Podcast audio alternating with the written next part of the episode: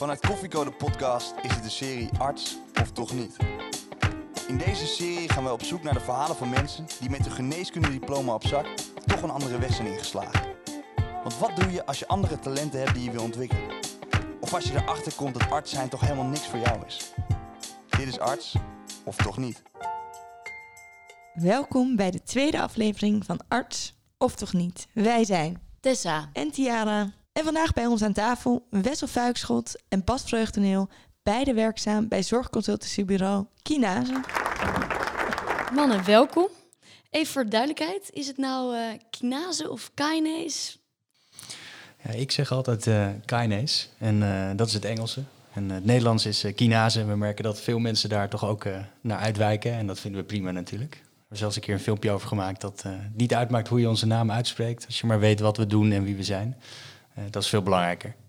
Nou, dat is dan in ieder geval duidelijk. En er is nog wel één belangrijk dingetje waar we het over moeten hebben voordat we beginnen. Ehm, de koffie. Hoe drinken jullie hem? Maar eigenlijk is het leuker als Bas, dat is even voor Wessel beantwoord en Wessel voor Bas. Ik denk dat wij wel redelijk eh, de koffie op dezelfde manier drinken, Wes. Ik, ik, ik weet het denk ik wel zeker. Ja.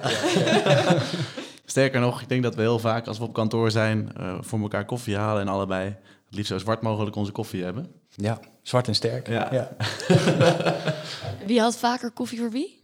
Mm, Ja, ik denk Bas toch net iets vaker voor mij. Toch Ja. nog de hiërarchie een beetje. ja, ja, ja. Ja, want voor de slapende luisteraar, we zitten hier dus met dit keer met twee gasten aan tafel. eh, Bas en Wessel. Ehm, misschien goed om jullie eerst even zelf voor te stellen. En dan beginnen we dan toch, als we het over de hiërarchie hebben, met Wessel. Jij mag het spits afbijten. Ja, nou dankjewel. Het kwam overigens niet door de hiërarchie, maar ik denk dat Bas gewoon net even iets sneller is. En dat hij daarom eh, wat eerder opgestart is en eh, koffie zet. Nice. Ehm, maar ik zal mezelf eh, als eerste voorstellen.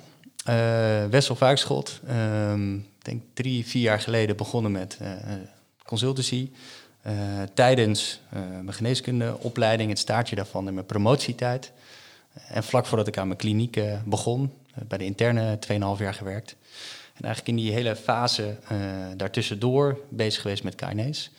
Eh, dat is ook de reden vandaag dat we hier met elkaar praten. Er is nog veel meer te vertellen, maar dat is eigenlijk, eh, eh, denk ik, het belangrijkste. Ja. Oké. Bas? Ja, Bas, eh, ik ben sinds eh kleine twee jaar betrokken bij KNE's. Ik ben eh, betrokken geraakt toen ik nog kooschappen liep en eh, eh, mee ging helpen met het vinden van nieuwe opdrachtgevers voor KNE's. Ik omdat ik al actief was bij een ander bedrijf wat hier eh, ook in hetzelfde gebouw zat en waar ik het ook voor deed. En eigenlijk zo via een natuurlijke manier eh, bij KNE's betrokken geraakt. En eh, ja, gedurende mijn kooschappen steeds meer in geïnteresseerd geraakt. En uiteindelijk de keus gemaakt om, nadat ik mijn artsenbil afgelopen zomer heb gehaald, niet te gaan dokteren, maar te gaan werken bij. Ja, jullie verklappen al een hele, hele hoop. Eh, maar dat is goed, daar kunnen we straks nog goed op inhaken. We gaan eerst even beginnen met eh, de brede term, zorgconsultancy. Bas, wat is dat? Ja, de zorgconsultant eh, bestaat niet, denk ik. Consultancy is eigenlijk eh, een, een term die zich laat lezen als advies geven aan een andere partij. En dat kan advies geven zijn met van, goh, hoe moet je dit gaan doen? Of waar staat je organisatie? In welke kant denken wij dat je op moet gaan? Tot met letterlijk een partij bij de hand nemen en met een partij iets anders gaan doen wat ze anders moeten doen. Dus je hebt de strategie die je uit kan stippelen. Eh, nou, eh, welke kant moet ons ziekenhuis op? Waar moeten we over vijf jaar zijn? Je hebt een, eh, een afdeling die een bepaald plan moet hebben waar je over na kan denken. Maar je kan ook zeggen, je hebt een poli die efficiënter kan lopen of die anders kan inrichten. En daar kan je consultants bij gebruiken. En ja, allerlei verschillende mensen met verschillende expertises, die, die doen daar hun ding in. En wij ook.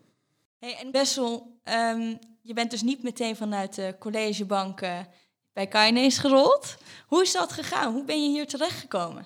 Ja, nou, dat, is wel, eh, dat, dat klinkt als een grote overgang, eh, als je hem zo ook beschrijft. Maar dat, dat gaat eigenlijk heel geleidelijk en eigenlijk ook wel heel natuurlijk. En eigenlijk is het verschil tussen eh, geneeskunde en consultancy ook veel minder groot dan je op eerste gezicht misschien wel zou denken. Want ik moest aan denken toen Bas consultancy ging uitleggen. Eigenlijk werken we als arts ook als consultant. Hè? Je hebt de kennis van een specifiek deelgebied. Eh, of althans, daar ben je voor aan het leren. En daar word je door gevraagd, door patiënten of collega's, in consult gevraagd. En eigenlijk, eh, in het Engels noemen we ook eh, eigenlijk specialisten altijd consultants. Dus zoveel verschil is er misschien ook wel niet. Ehm, er is wel een heel groot verschil natuurlijk, en daar komen we straks nog over te spreken. Maar die overgang lijkt misschien wel wat minder groot dan je op eerste gezicht zou denken.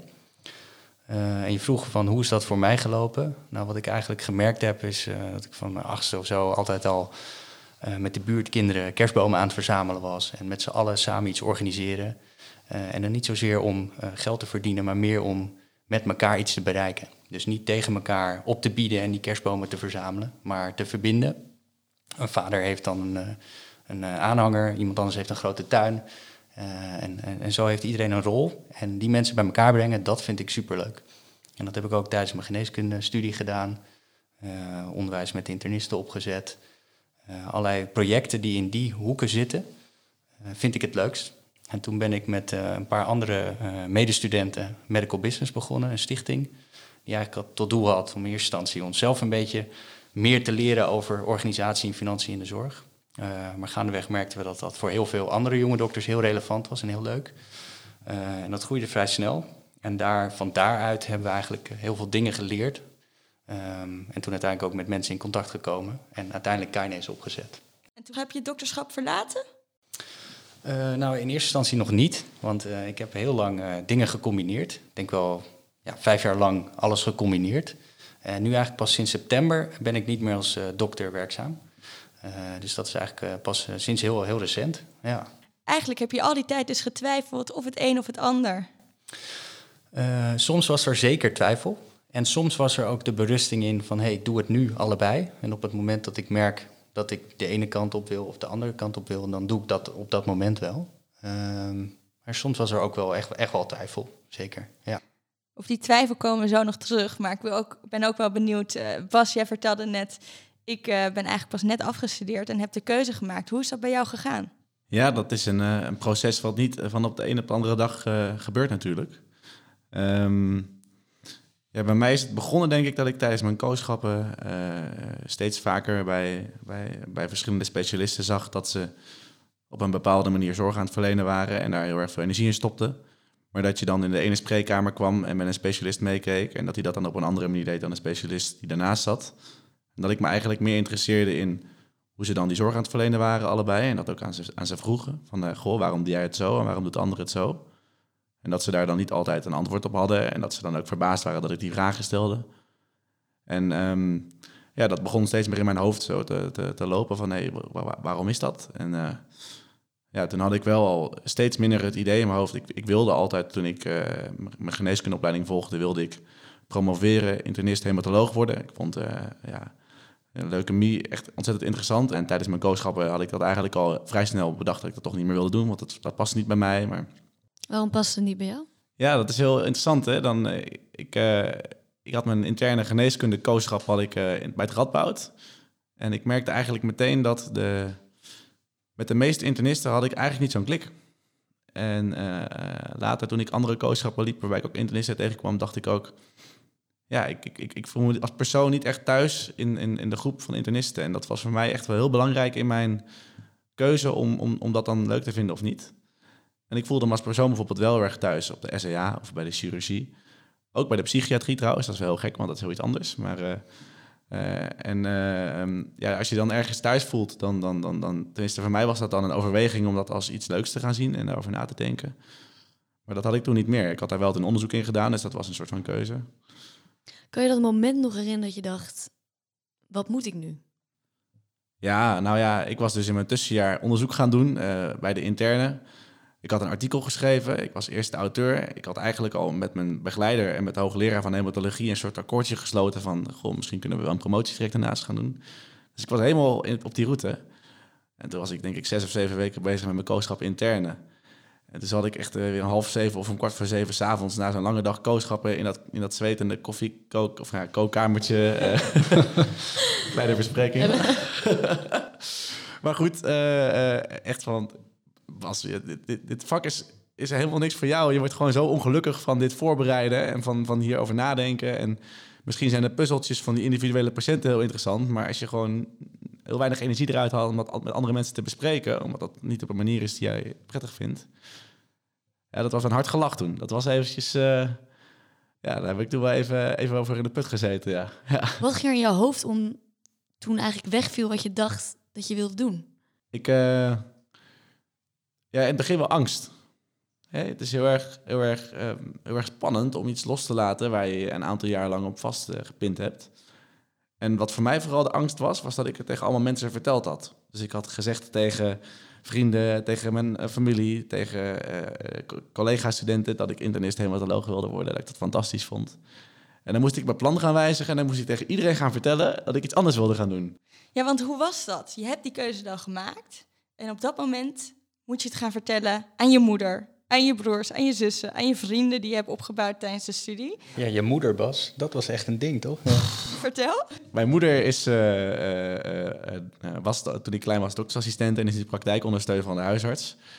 En nou, dat is mijn grootste supporter geweest toen ik geneeskunde ben gaan studeren. Die was natuurlijk zo trots als een pauw dat haar zoon dokter ging worden. En überhaupt, zeg maar, later toen ik besloot om bij Keinees te gaan werken en niet actief te gaan dokteren, was het een hele grote drempel om dat tegen mijn moeder te gaan vertellen. Eh, omdat die natuurlijk altijd, altijd heel trots tegen iedereen vertelde dat haar zoon geneeskunde studeerde en dokter ging worden. eh.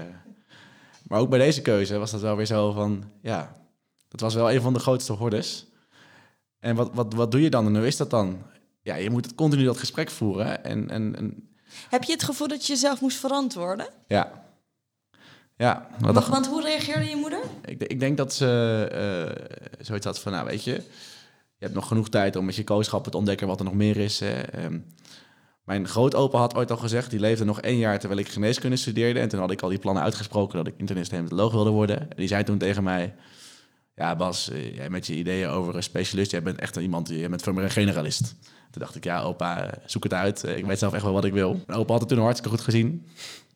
Ik ben veel meer iemand die het brede plaatje veel belangrijker en interessanter vindt dan dat ik een specifiek stukje eruit pak.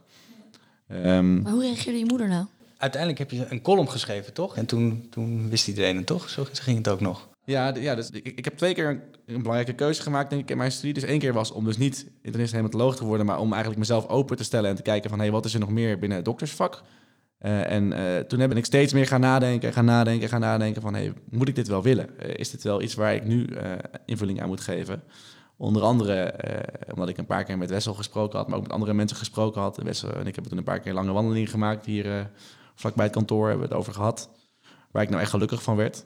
Ja, dat zijn confronterende vragen. En ehm, ja, toen heb ik inderdaad een column geschreven om, om mijn twijfels daarin ook eh, eh, op papier te zetten. Heb ik ook expliciet benoemd dat ik het het allerlastigste vond om het met mijn moeder te bespreken. toen heeft mijn moeder dat column ook gelezen. En toen heeft ze nog een heel lief berichtje gestuurd en me gebeld. En oh, maar dat was helemaal niet nodig. En dat je daar zo mee zat. En, eh, maar stiekem weet ik toch wel dat ze het toch wel een beetje jammer vindt. Ja, Wat maakte je dan uiteindelijk gelukkig? Wat was jouw antwoord op de vraag van Wessel? Ehm, nou, als ik, als ik denk, eh, waar krijg ik energie van? Hè? Dat is waar, waar ik dan gelukkig van word. En, en ik krijg energie van als ik iets mag doen eh, waarin ik eh, een bepaalde mate van vrijheid heb om mijn eigen invulling eraan te geven en mijn eigen sturing. En zelf ook heel erg mee kan denken.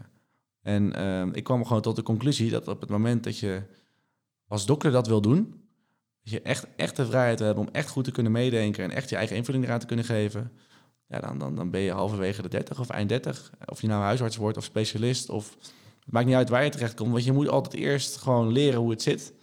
Natuurlijk kan je dan wel eh, in een AIOS-vereniging of, of, of, of bij de, de jonge specialist of noem maar op. Maar alsnog blijf je wel die, die dokter in opleiding. En pas als je echt veel verder bent in dat pad kun je veel meer je eigen invulling eraan gaan geven. En dat, dat gevoel, dat ik 10 jaar of 15 jaar dat zou moeten doen voordat ik pas zover zou zijn, dat heeft mij uiteindelijk de keuze doen, doen laten maken om, eh, om, om deze stap te maken. Mooi. Wessel. De vraag zal wel ongeveer dezelfde vraag zijn, denk ik, hè, aan mij. Ja, want je was eigenlijk al een opleiding tot eh, internist. Jouw pad was al uitgestippeld. Ja. Nou, kijk, bij, bij mij komt het ook niet helemaal als verrassing. Ehm, ik heb altijd die twee dingen naast elkaar gedaan. En op een gegeven moment, ehm, kijk, ik wilde het doktersvak echt goed zien. Eh, dus ik heb uh, stages gedaan op de cardiologie, op de intensive care, uh, algemene interne SCH. Dus ik, ik heb wel de volle breedte van het ziekenhuisdokter zijn kunnen zien. En dat had ik wel echt nodig om die beslissing uiteindelijk te kunnen maken. Wat ik uiteindelijk het allermoeilijkst vond, is om je zo lang, zo dienstbaar op te stellen. En dat is toch iets wat ik uh, echt aan de lijve moest ondervinden. En dat was niet zozeer naar mijn patiënten toe. Uh, dat lukte eigenlijk best wel goed. Dat was ook niet zo uh, naar mijn collega's toe. Maar voornamelijk naar de organisatie als ziekenhuis, die op een bepaalde manier natuurlijk leunt op de ANJOS en de AJOS. En dat vond ik lastig. Dat vond ik, je, je was toch er vaak om een Excel-rooster te vullen, om vakanties op te vangen, om, om er te staan. En ik heb best wel een hele hoge arbeidsethos, maar ik vond het heel moeilijk om daarin niet de vrijheid te hebben en je constant heel dienstbaar naar bijvoorbeeld een maatschap te moeten opstellen. Want wat is voor jou dienstbaar opstellen? Ja, dat je dus um, eigenlijk in een bedrijf werkt zonder dat je daarbij uh, zelf iets te zeggen hebt, maar wel als werknemer daar heel veel voor moet doen. Maar ik vond dat niet fijn. Ik wilde iets creëren, ik wilde groeien. Maar zeg maar dat waar ik naartoe wilde werken, en dat beschrijft pas ook een beetje, dat, dat duurde voor mij ook nog wel tien jaar. Ja. Um, dus je gaat eerst een opleiding tot internist, moet, moet je echt uh, dingen voor laten, moet je heel dienstbaar voor opstellen. Uh, en vervolgens ga je dan misschien een chefplek, uh, fellow en nou, nog een paar jaar onzekerheid, heel hard werken, je bewijzen. En dan vervolgens mag je misschien bij een maatschap. Nou, dan duurt het een paar jaar voordat je daar een beetje uh, ingewerkt bent en dat je iedereen kent en dat je mee mag praten. Maar ja, in mijn geval ben je dan al boven de 40. Uh, dat vond, vond, ik wel best wel heel erg lang naar iets toewerken, wat ik eigenlijk op dit moment in mijn huidige werk ook al kon doen. Want dat hebben we nog niet zo heel erg besproken nu. Um, het is niet alleen een keuze voor ik wil dat niet. Want er zaten heel veel mooie dingen aan het artsenvak. En die kan ik ook nog steeds wel eens missen. Dus er zit heel veel moois in. Maar het was wel ook een keuze voor ik wil dat wel. Um, en dat, doordat ik dingen gecombineerd heb, heb ik beide echt goed kunnen afwegen. Ja. ja. En hoe reageerden je collega's toen je uiteindelijk de definitieve keuze hebt gemaakt? Ja. Want bij Bas was het zijn moeder die, uh, waarbij het spannend was. Bij wie was het bij jou spannend? Uh, wisselend. Het klinkt bijna als een soort coming out. Hè? Van, ja, van, uh, ja hoe, hoe, ging dat gesprek? Hoe reageerde je moeder? Kijk, in eerste plaats wil eigenlijk altijd iedereen dat je op je plek bent. Uh, dus iedereen uh, heeft altijd dat wel het beste met je voor. Soms zitten er ook nadelen aan. Uh, bepaalde roosters moeten met je overhoop. Nou goed, niemand heeft er flauw over gedaan. Maar sommige collega's gingen me ook wel missen, denk ik. Dus je doet het toch met z'n allen. en iemand die zegt dan op een gegeven moment van... hé, hey, ik doe niet meer mee. Dat is toch een beetje een gek gevoel. de meeste mensen zeiden van... hé, hey, dat heb ik altijd al gedacht. Weet je wel? Dat is, ja. nou, dat is ook zo'n coming-out ding trouwens. Ja. Um, en er was nog een derde reactie en die kwam echt vaak voor. En dat, dat had ik niet verwacht, die andere allemaal wel. Maar, en dat was van uh, een beetje zo om je heen kijken of er niemand meeluisterde. En oh, dat wil ik ook wel. Ook van mensen waar ik het misschien niet wel uh, van verwacht had. Ja. Taboes doorbreken, hè? Ja, of eh, dat kan dus. Je kan dus gewoon iets anders gaan doen. Wat voor gesprekken kreeg je dan met die mensen? Die wa waren die ongelukkig? Zou je dat zo kunnen stellen? Was jij ongelukkig? Nou, kijk, ongeluk of geluk, dat is best moeilijk, hè? Dat, uh, dat, uh, daar kun je een heel leven aan besteden om daar een beetje iets zinnigs over te kunnen zeggen. Um, ik denk wel dat, dat veel mensen uh, het een zware baan vinden. en dat heeft allerlei redenen. Um, en het gras is ook altijd groener aan de overkant. Dat moeten we ook echt wel erbij zeggen. Dus als je iets doet, dan denk je altijd, oh, dat lijkt me veel leuker. Kijk, veel consultants bijvoorbeeld bij de grote kantoren, die zouden best wel iets zinniger werk willen doen. Die zijn de hele dag bezig met getallen of geld of Excel-sheets. Die zeggen, laat mij maar iets met mensen doen. Ik wil juist iets met mensen. Dus andersom is ook waar. Die mensen die dus die reactie aan jou gaven die je niet had verwacht, wat, wat zeg je dan tegen hen? Dat zijn over het algemeen best wel, best wel goede gesprekken, ja. Dat raakt mensen diep, vloeien tranen. Dat zijn uh, levensbeslissingen. Uh, hangt veel vanaf, soms ook druk van ouders, opleiders. Uh, de fuik waar je in zwemt. dus je hebt heel lang geïnvesteerd in iets, steeds een hoepeltje dieper. kan ik dan nog wel wat anders? kan ik niet alleen maar nog dat ene ding? En hoe verder je bent, voelt het vaak hoe moeilijker het is om die switch te maken. Ja, dus dat, dat, dat zijn best wel, best wel heftige gesprekken soms. Heb je wel schuldig gevoeld eh, ten opzichte van je collega's dat je eigenlijk een, een opleidingsplek hebt weggegooid? Nou, toevallig, als we dit zo allemaal een beetje zo uh, vertellen, dan, uh, dan zitten natuurlijk heel veel mooie dingen aan. Het, het vrij kunnen zijn om te kiezen, ieder jaar bij wijze van spreken weer opnieuw het roer om te gooien. Maar er zitten ook echt nadelen aan. Niet alleen voor jezelf, maar ook voor de geneeskunde. Want je houdt soms een opleidingsplek vast, terwijl iemand daar eigenlijk veel beter tot zijn recht zou komen. Uh, je maakt ook geld op. Dat heeft bij mij toch ook wel soms meegespeeld.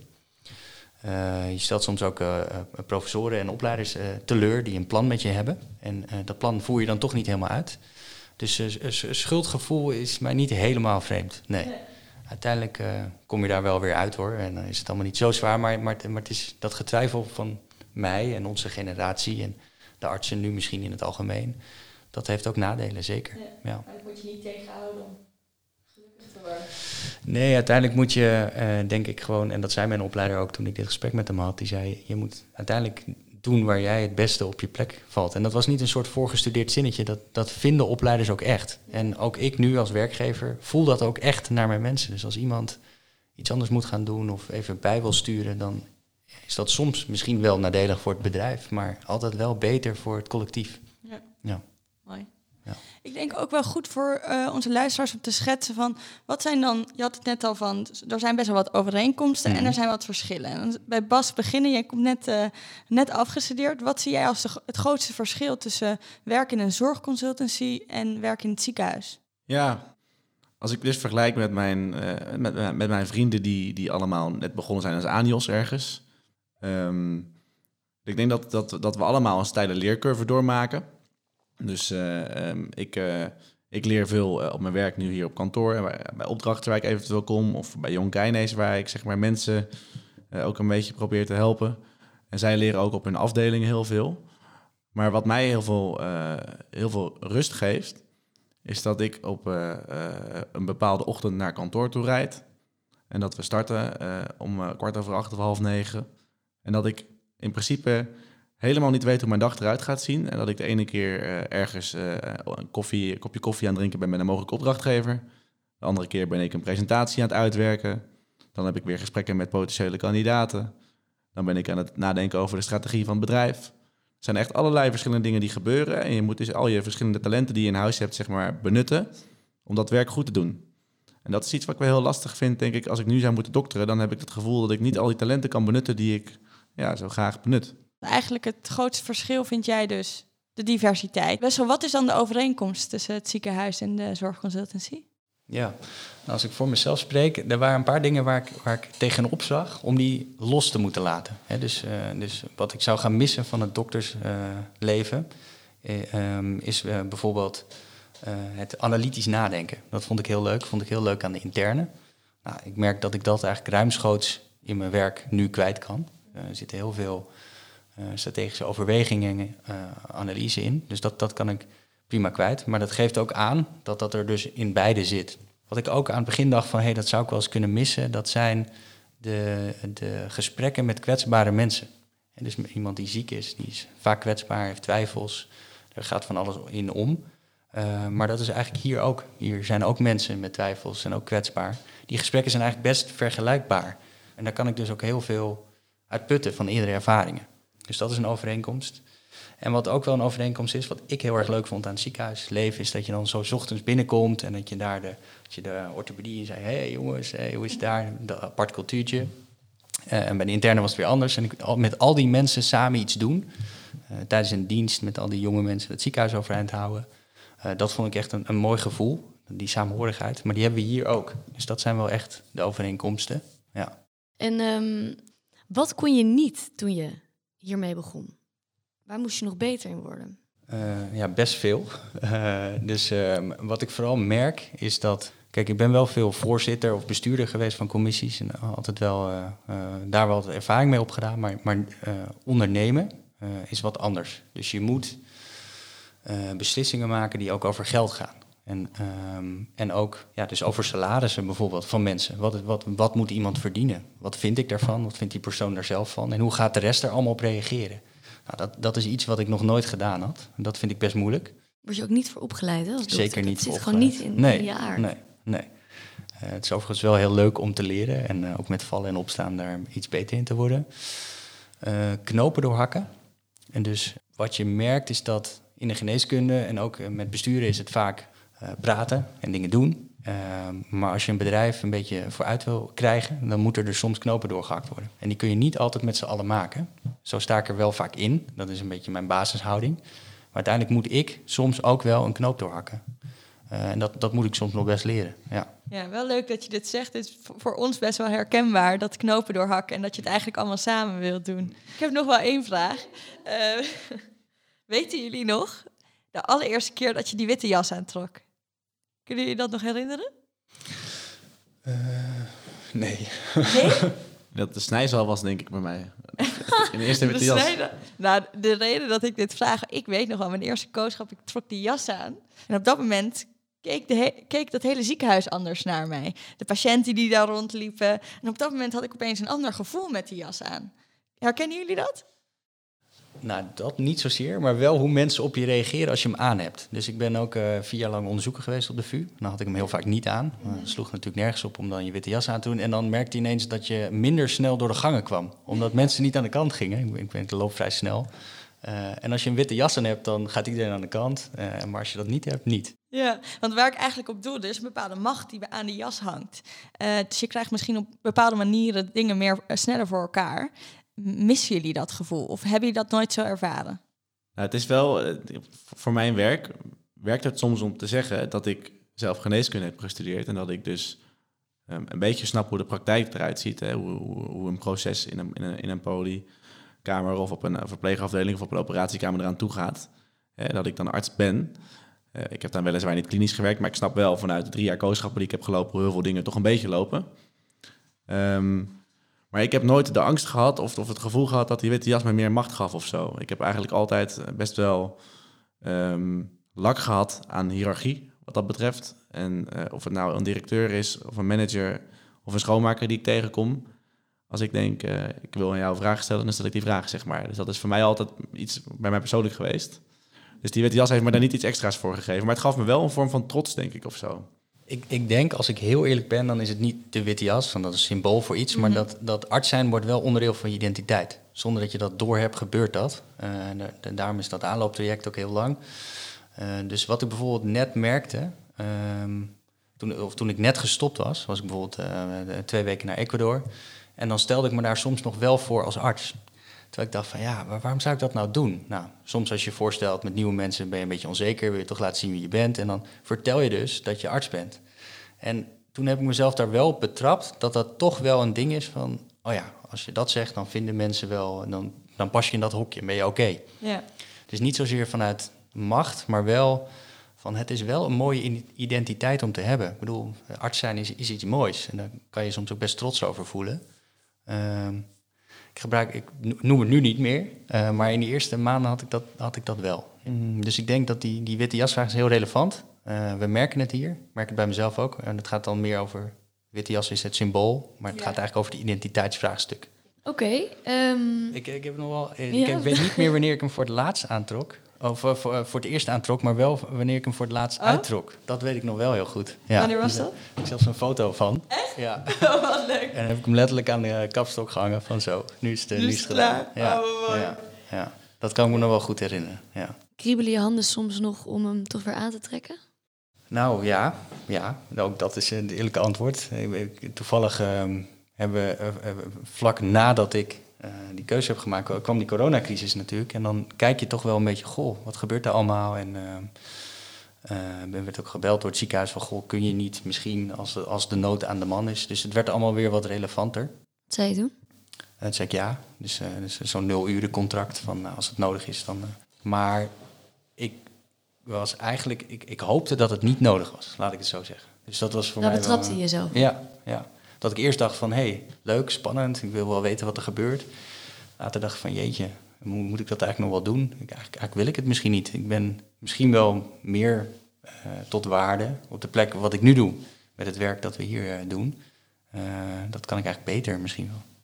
Ja, want laten we het hebben over het werk wat Ja, jullie hier eigenlijk leuk, doen. Dat leuk. lijkt me wel een mooi bruggetje, hè? Ja. Hebben jullie genoeg gegrild? Vertel, Kainees, wie wil het woord nemen? Wie wil vertellen wat jullie voor, hier voor mooi werk verrichten? Ik zal, ik zal hem eh, aftrappen, inderdaad. Ehm, dus ik ben, ik ben eh, in september ben ik, eh, ben ik begonnen bij Kainees met, met het oprichten van Jong Kainees.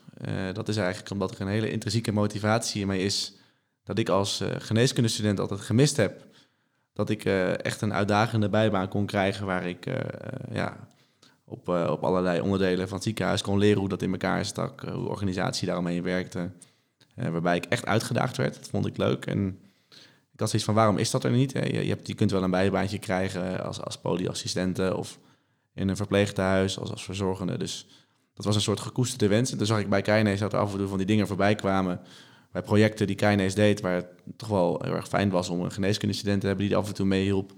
Of een basisarts die niet als consultant kwam werken, maar toch wel mee wilde helpen. Dus dat heb ik dan opgezet. En uh, voor, mij is dan ook een, een, een, substantieel deel van mijn werkdag uh, is dat ik daarmee bezig ben. Dus ik, uh, ik heb gesprekken met potentiële kandidaten, co-assistenten, beginnend basisartsen die een project of misschien meerdere projecten willen proberen. Of die een, een, tijdje vrij zijn en zeggen van ik wil iets anders dan wat ik tot nu toe altijd gedaan heb. Maar ook een onderdeel daarvan is dat ik dus bij opdrachtgevers langs ga, ziekenhuizen, zorggroepen. Dat zijn georganiseerde huisartspraktijken uh, die dan een wat grotere organisatie hebben. En dan praat ik met, met, met, met, met managers of directeuren over ja, waar ze tegenaan lopen. En of daar stukken in zijn die we met Jong Keines of misschien wel met de consultancy-tak van Keines kunnen oppakken.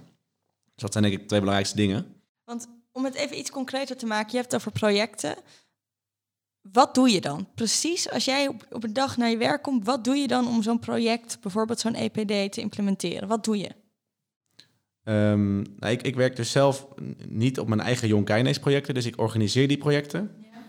Ja. Um, wat ik wel kan vertellen is misschien als ik nu een project waar ik nu zelf bij actief ben, uh, vanuit de consultantrol, is uh, bij de quarantainer. Dat is heel leuk. Dat is een, een concept dat is bedacht omdat er in verpleeghuizen en ziekenhuizen en psychiatrie geen bezoek kan plaatsvinden. En ja, daar is dus een, een, een container met een plexiglas platen tussen, waar aan de ene kant dan de bewoner kan zitten en aan de andere kant bezoek. En die, eh, die jongens die dat hebben opgezet, die kwamen uit de festivalindustrie. En die bouwden normaal gesproken grote podia. En die zeiden, ja, we hebben eigenlijk helemaal geen idee hoe dat eraan toe gaat in de zorg. En we willen eigenlijk iemand die ons daar een beetje bij kan helpen. Dus ik ben daar de, de helft van mijn tijd nu aan kwijt, zeg maar, door de week. Dat ik dan met zorgorganisaties bel om met ze door te lopen van... hey, je weet dat als er zo'n container bij jullie op het terrein geplaatst wordt, dat je iemand moet hebben die eh, de telefoon opneemt als er vragen zijn, dat er een rooster gemaakt moet worden, maar ook dat je je aan hygiënerichtlijn houdt. Ja, dus dat zijn echt hele concrete gesprekken die ik dan voer met, met facilitair managers van een verpleeghuis of met een uh, coördinator daar. Um, en ik denk ook mee bijvoorbeeld, hè, dus, dus uh, we zijn ook een boekingssysteem aan het ontwikkelen voor die verpleeghuizen. En daar zit dan iemand op die dat vaker doet voor festivals. Maar die, die zegt, ja, ik heb helemaal geen idee hoe zo'n verpleeghuis eruit ziet. Wat, wat hebben die mensen nodig? Hoe gaat het in hun werkdag? Dus ik probeer dan een beetje zo'n procesomschrijving te geven hoe een verpleegkundige of een verzorgende dan zo'n dag doorkomt en waar dat aan moet voldoen, zo'n boekingssysteem. Dus, uh... ja, want dat is wel waar, waar, waar zich dan in onderscheidt. Het zijn artsen met verstand van zaken, toch? Dat is jullie uh, mooie slogan. Want het is dus belangrijk dat je, als, dat je als arts eigenlijk je expertise in kan zetten om die zorg een stapje verder te, te helpen. En dan hebben we het weer meer over de consultancy-tak van Kainees. Klopt, ja. Ik denk Wat, wat Bas net beschreef, zowel zijn dagelijkse werkzaamheden als nu de opdracht die hij daar doet, dat zijn meer de, de Jonkaines-achtige opdrachten. Ja. Um, en we hebben daarnaast een, een echte consultancy-tak. Ja. En ja, misschien is het goed om even te vertellen hoe, hoe, hoe dat ontstaan is en waarom dat er eigenlijk is. Want dat is denk ik wel, eh, dat maakt het veel duidelijk. Um, ja, wat, we hadden ooit als, eh, als een catchy slogan ook nog uh, Catalyzing Healthcare from Within. Kinase is een uh, groep enzymen dat reacties versnelt. En we hadden echt het idee dat moet van binnenuit komen. Uh, wat je merkt is, de zorg werken heel veel mensen. Een deel van die mensen is wel eens ontevreden over de innovatie die er plaatsvindt. Dat gaat soms best traag. Um, en je hebt mensen die buiten de zorg staan, die vinden dat eigenlijk altijd allemaal, dat het veel te traag gaat. Dus of dat nou een EPD-ontwikkelaar is of iemand die een mooie app opgezet heeft of nou, andere dingen. En wij gaan daar eigenlijk tussen zitten. Dus we hebben kennis van de primaire zorgprocessen. We weten ook soms waarom het moeilijk is om te innoveren. Uh, maar we helpen ook die bedrijven die mooie producten hebben, om die toch te laten landen in de zorg. En als ze die producten helemaal hebben, dus een ziekenhuis heeft een groot EPD aangeschaft, tientallen miljoenen geïnvesteerd, dan helpen we vervolgens ook om uh, maximaal van dat EPD gebruik te maken. Soms is het best lastig om uh, al je medewerkers op de juiste manier daarmee te laten werken. Soms moet daar onderwijs bij, soms moet je het systeem anders inrichten. Uh, soms moet je betere procesafspraken maken. Nou, dat, dat doen meerdere consultancybureaus, maar wij kunnen dat over het algemeen goed, omdat we ook de achtergrond hebben van de geneeskunde.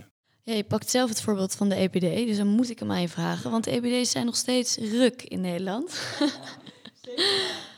Gaat er nog iets aan gedaan worden, jongens? Nou ja, wij hebben het programma Happy met Hicks. En, uh, dus eh, Hicks is groot EPD natuurlijk. En uh, wij, uh, als het aan ons ligt wel. Ja, dus wij, ehm, Wij, uh, wij doen daar veel aan. Uh, dat helpt ook. Kijk, uh, je moet je voorstellen dat dat een, een lang traject is. Maar dat er wel dingen moeten gebeuren. En, en, en er gebeuren veel dingen. En, die, en die, deze crisis die helpt ook wel een heel klein beetje. Hoe helpt deze crisis bij de versnelling van dit proces? Nou, je merkt dat iedereen iets meer in de go, go, go stand komt. beslissingen worden wat sneller genomen. Een, een, een, meest praktische voorbeeld dat veel specialisten al langer bezig zijn om beeldbellen op te starten. Dus patiënten niet voor ieder wisselwasje naar het ziekenhuis laten komen, maar dat via een digitale weg af te, af te handelen. Um, en je merkt nu met deze crisis dat dat versneld gaat en dat het beeldbellen ook geïntegreerd in HIX ineens kan. Ja, dus dat je maar één agenda hebt, um, één systeem dat je opent. Um, nou, daar, daar merk je het aan. Ja, dat, is, dat is bijvoorbeeld een concreet voorbeeld. Ja. Gegevensuitwisseling, dat gaat nu ook makkelijker dan voorheen. Ja. Um, wat me opvalt is eigenlijk uit beide, jullie beide verhalen hè, over de zorgconsultancy, is dat je eigenlijk heel veel overlegt met heel verschillende partijen. Je bent, zit tussen de groepen in. Um, moet je als zorgconsultant eigenlijk heel sociaal zijn? Zo klinkt het. Zeker, ja. Ik uh, ben toevallig uh, een boek aan het lezen van uh, McKinsey en die beschrijven dan hoe je consultancy zou moeten doen. En daar halen ze letterlijk de doktersmetafoor naar, naar voren. En dat is best grappig om die kort te noemen. Daar kijken ze ehm, je moet de vragen achter de vraag kunnen stellen. Je moet doorvragen, luisteren. Je moet dus heel goed in communicatie zijn. En dat zijn dokters over het algemeen wel. En die, die kennis is hartstikke... Uh, of tenminste, je wordt daarin opgeleid. Ik zie jou een beetje, een beetje schudden. Dat is uh, over het algemeen wel. Uh, tenminste, mensen die we hier hebben wel. En dat komt echt, echt, echt van toepassing. En Bas, kan jij eens drie eigenschappen noemen... wat voor jou iemand geschikt maakt voor, voor deze baan? Goeie vraag. Um, ik denk dat, dat het heel erg belangrijk is dat je dus uh, um, wel open staat uh, voor meer dan wat je inderdaad in de schoolbanken geleerd hebt. Dus als ik iemand spreek en die, die, die zit nog heel erg met zijn hoofd in uh, ik wil cardioloog worden of ik wil dit worden en ik wil eigenlijk niet echt kijken wat er nog meer is, ja, dan val je van mij eigenlijk al af. Dus ik vind het erg belangrijk dat je daarin een soort open blik hebt, dat je bereid bent om andere dingen te leren ontdekken. Um, organisatiesensitiviteit is voor mij een ontzettend belangrijk woord. Dat, dat, dat is een heel moeilijk woord, maar dat betekent eigenlijk dat je dus een hele goede co-assistent bent. Dat je dus uh, ontzettend goed je kunt uh, aanpassen op de nieuwe locatie en dat je eh, binnen een paar dagen eigenlijk weet wat de, de gang van zaken is op zo'n afdeling. En dat je de koffie, uh, de toko weet te vinden en dat je weet welke secretaresse je waarvoor moet vragen als je bij welke specialist wat moet doen. Een ware chameleon. Ja, als je dat goed kan, dan kan je ook de, de consultancyrol denk ik best wel goed invullen. Omdat je dan dus heel snel op een bepaalde locatie voelt hoe de sfeer is en hoe je daarop moet anticiperen. Want dat kan ook niet elke co-assistent, hè? Dus dat, uh, ja. Dus dat zijn de twee. Als derde denk ik dat het heel erg belangrijk is, is dat je als, als, uh, als je zoiets doet, dat je ook het vermogen hebt om even ja, je eigen handelen en het handelen van de mensen met wie je samengewerkt hebt, om dat ja, eventjes vanuit een helikoptertje te bekijken. En dat je niet alleen maar in die go-go-go-modus zit, maar dat je dus iets meer ook, uh, ook erop kan reflecteren en, en daarin ook je eigen rol goed kan, kan, kan herkennen. Ja, en wat ik zelf altijd nog een leuke vind om toe te voegen is een beetje rebelsheid. Um, dat we het net anders gaan doen dan anderen. Dat hebben we hier wel. dat is leuk. Gaat niet, bestaat niet, noemen we dat ook wel eens. Dus niet altijd denken van het kan niet, maar hier, hier kan het juist wel. die instelling, daar zoek ik naar. En wat denk ik ook heel belangrijk is, is dat mensen niet alleen maar iets niet willen doen. Dus geen dokter meer willen zijn, maar vooral iets anders wel willen doen. Daar zoek ik ook heel erg naar. Mooi. Hey, als laatste afsluiter over Kinase. Um, wat is, hoe ziet de toekomst van Kinase eruit? Uh, wat we zelf nog, nog uh, eigenlijk de komende jaren als ambitie hebben, is nog meer uh, eigenlijk die innovaties te laten landen. Dat is eigenlijk onze main purpose, de zorg laten werken. Hè, dus dat artsen en verpleegkundigen het werk kunnen doen dat ze willen doen. En dat al die dingen daaromheen gewoon goed geregeld zijn. en dat we niet uh, eh, 15 jaar achterlopen op andere bedrijfstakken, maar misschien nog maar vijf jaar of zo. Dat zou een mooi doel zijn. Nou, ja. Dat vind ik een heel gaaf doel. Nou, we naderen het einde, maar we kunnen eigenlijk niet afsluiten zonder wat nuttige tips uit de consultancywereld. Um, maar die mag heel breed zijn. Wat zouden jullie de jonge dokter mee willen geven? Dan mag jij eerst pas. Wat ik de jonge dokter zou mee willen geven, en eigenlijk iedereen in de, in de zorgwereld. Um, ik ben uh, naast geneeskunde, heb ik helemaal niet verteld, maar ben ik nog een tweede opleiding gaan volgen, zorgmanagement in Rotterdam.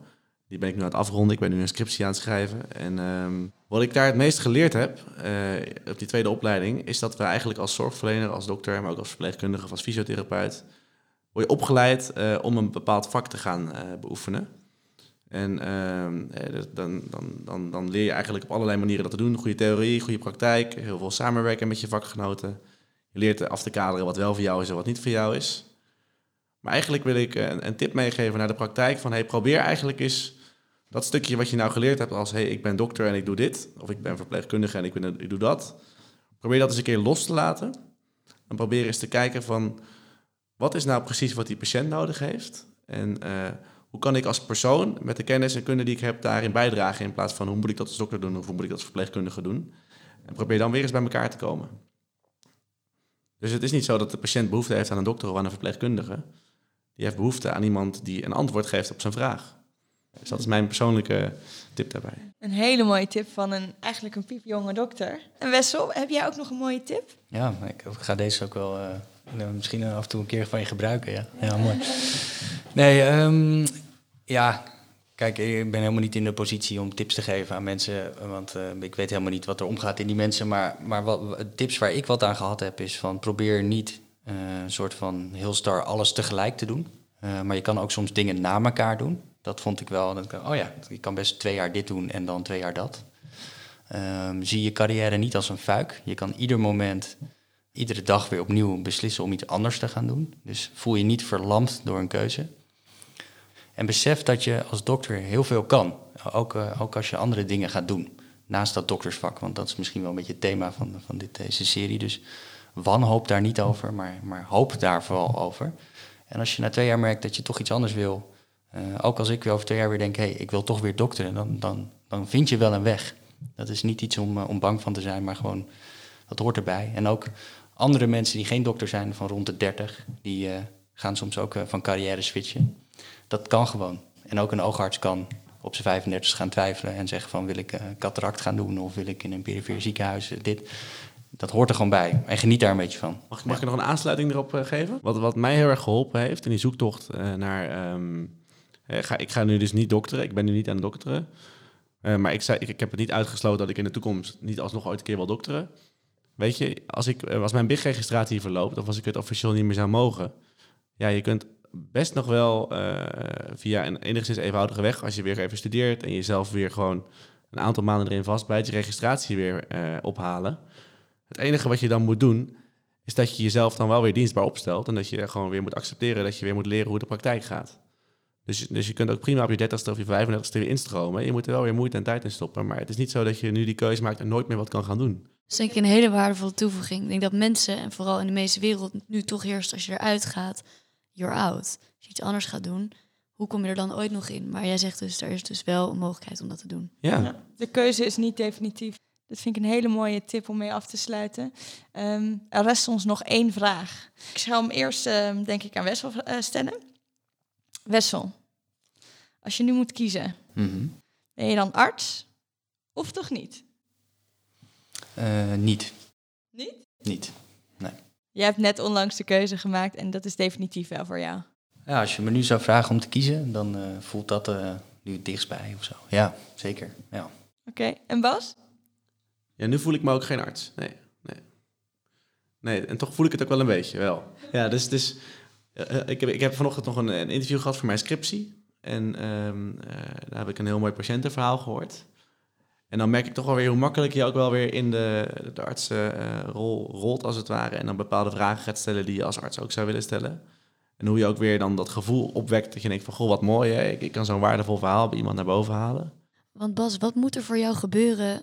Wil jij die stethoscoop weer van de kapstok afhalen? Nou, ik, ik, speel nog best wel met de gedachte, heb ik ook al een aantal keer tegen Wessel uitge, uitgesproken, om uh, als ik mijn opleiding in Rotterdam heb afgerond en ik een beetje goed weet uh, welke positie ik nou helemaal precies binnen Keinees wil hebben, om uh, misschien nog in de avonduren of in de, de, de weekenden best wel regelmatig bijvoorbeeld een, een, avond of een nachtdienst in een verpleeghuis te, te gaan doen.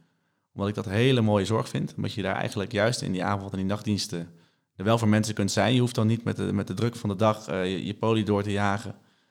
Um, voor mij is het vooral uh, dat het komt op een moment dat ik er echt zin in heb. Dat ik denk van, ik wil nu echt heel graag dit gaan doen, want het, ik wil het gewoon.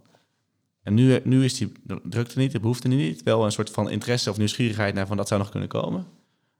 Maar er moet echt een intrinsieke wil zijn om dat te doen. Dat is echt heel belangrijk. Oké. Wessel, was heel erg bedankt voor uh, dat jullie bij ons te gast wilden zijn. Het was een, uh, denk ik, heel waardevol interview voor alle luisteraars om te horen dat, dat het gewoon kan. En uh, daarmee wil ik ook afsluiten. Ja, dank jullie wel. Het was leuk. Ja.